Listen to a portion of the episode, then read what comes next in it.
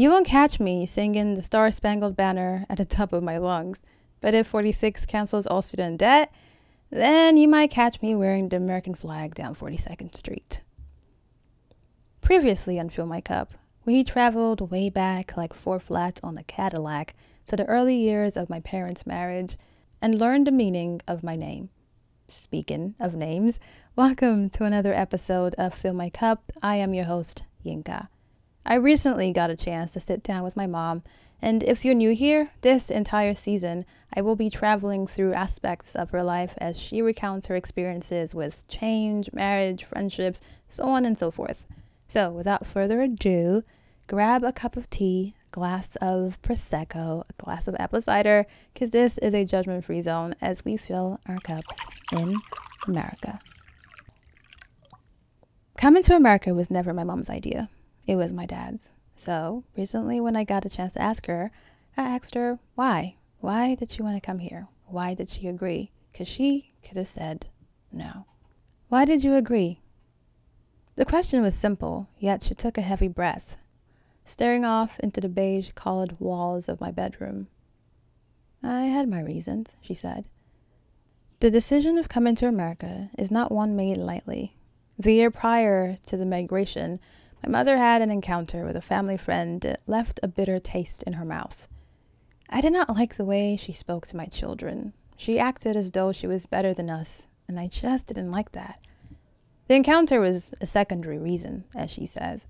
So what was the primary reason? I asked. She took another deep breath, as if searching for the answers within the walls of my bedroom. I was tired, she finally admitted. Tired of your father. For as long as I can recall, he'd been with one too many women. I lost count. You know, he once told me that someday he would find another wife, and I remember being so young and worried because why would he want another wife when he had me? When he had three wonderful children, why would he want anything else? My parents' marriage was far from perfect. In fact, I would be remiss if I said it was anything less than a disaster. And even then, I'm sugarcoating it. So it made sense why a woman who had been scorned for years on end would take the next thing flying to a foreign land. Because sometimes, the angel you don't know is better than the devil you do know. She continued on. The pain he caused me fueled my decision. I figured if he was eventually going to leave me for a second wife, I might as well get something out of the marriage now. That something happened to be a one-way ticket to America. My mom grew up in a polygamous home. As she tells it, my grandfather had seven wives, thirty children, and more than enough grandchildren to fill a classroom. So she knew the hardships her mother and siblings faced as well. Coming to America was the easy part. Now, living in America was much difficult. My mother went from being a businesswoman who never had to work for anyone to barely making ends meet. You know, I think somewhere down the line he got jealous. I know he'd never admit it, but I married the man, so I know this. The first few years of living in America was hell. Now that I recall it, but as a kid, I thought it was great. I remember my mom would pick furniture from the garbage, and that's how we ended up with a fully furnished living room. We lived in a cramped one-bedroom apartment. Honestly, it really was a shoebox. My mom and brother would take the bed while my sister and I would sleep on a mattress on the ground. Again, I was young, and the beauty of being young is that sleeping on the floor is kind of like a vacation because, you know, your imagination takes you all these places and all that stuff. Now, in our first snowstorm, I recall she didn't have a car. As she was on her way to work, she had to rely on New York City transit buses. She was running for the bus when she fell on a sidewalk. She cried, not because she fell or the fact that she just missed her bus and would have to wait another thirty minutes. No, she cried because she was tired. Life in America had not been kind to her for a multitude of reasons. So would you do it again? I asked. She doesn't stare blankly this time. She shakes her head, refuting the thought of it. Knowing what I know now, I wouldn't have said yes. Your father would have pestered me again and again, but I would have stayed back home. America isn't what it's thought out to be. It's all smoke and mirrors.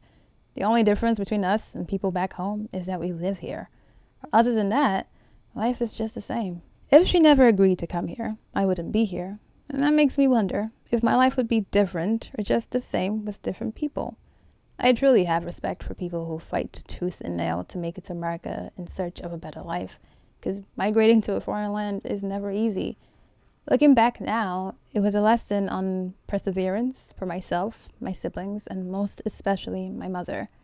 I know everyone says this because women are awesome and moms are really the greatest beings on the planet, but my mom is truly the strongest woman I know, and I always say this, but if I end up half the woman she is, I think, oh no, I know I'd be just fine.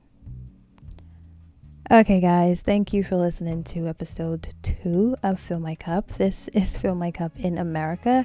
Being twelve and starting life over was fun, and picking trash off the sidewalk to create a furnished living room is what I like to call a humbling experience. I don't think I've shared certain aspects of like my life this far. Very few people actually know that story of like picking trash off of the sidewalk to make a living room. I don't actually I don't know, maybe only my therapist and like my siblings obviously know that story, but yeah, it's uh it's truly truly it's a it's an eye-opening experience, and as a kid you don't really think of it as that. It's just okay, it's we're picking up trash furniture from the sidewalk.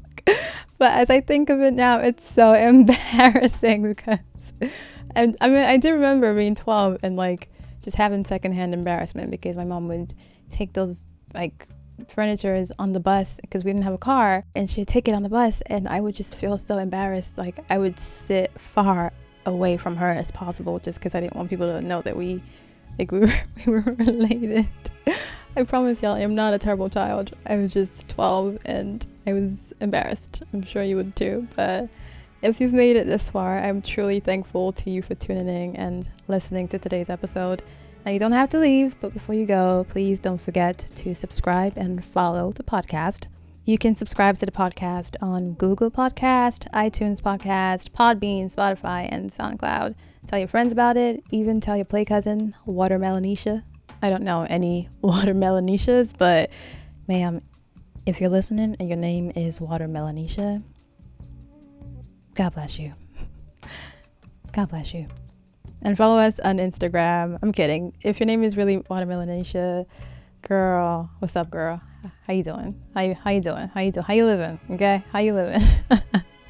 Anyway, follow us on Instagram at Fill My Cup Pod. You can also email us your questions or stories if you have any great migration stories. I'd love to hear them. Uh, you can email it to us at fill my cup pod at gmail dot com. All right, y'all. Once again, I am your host, Yinka. And you're listening to Fill My Cup, the podcast.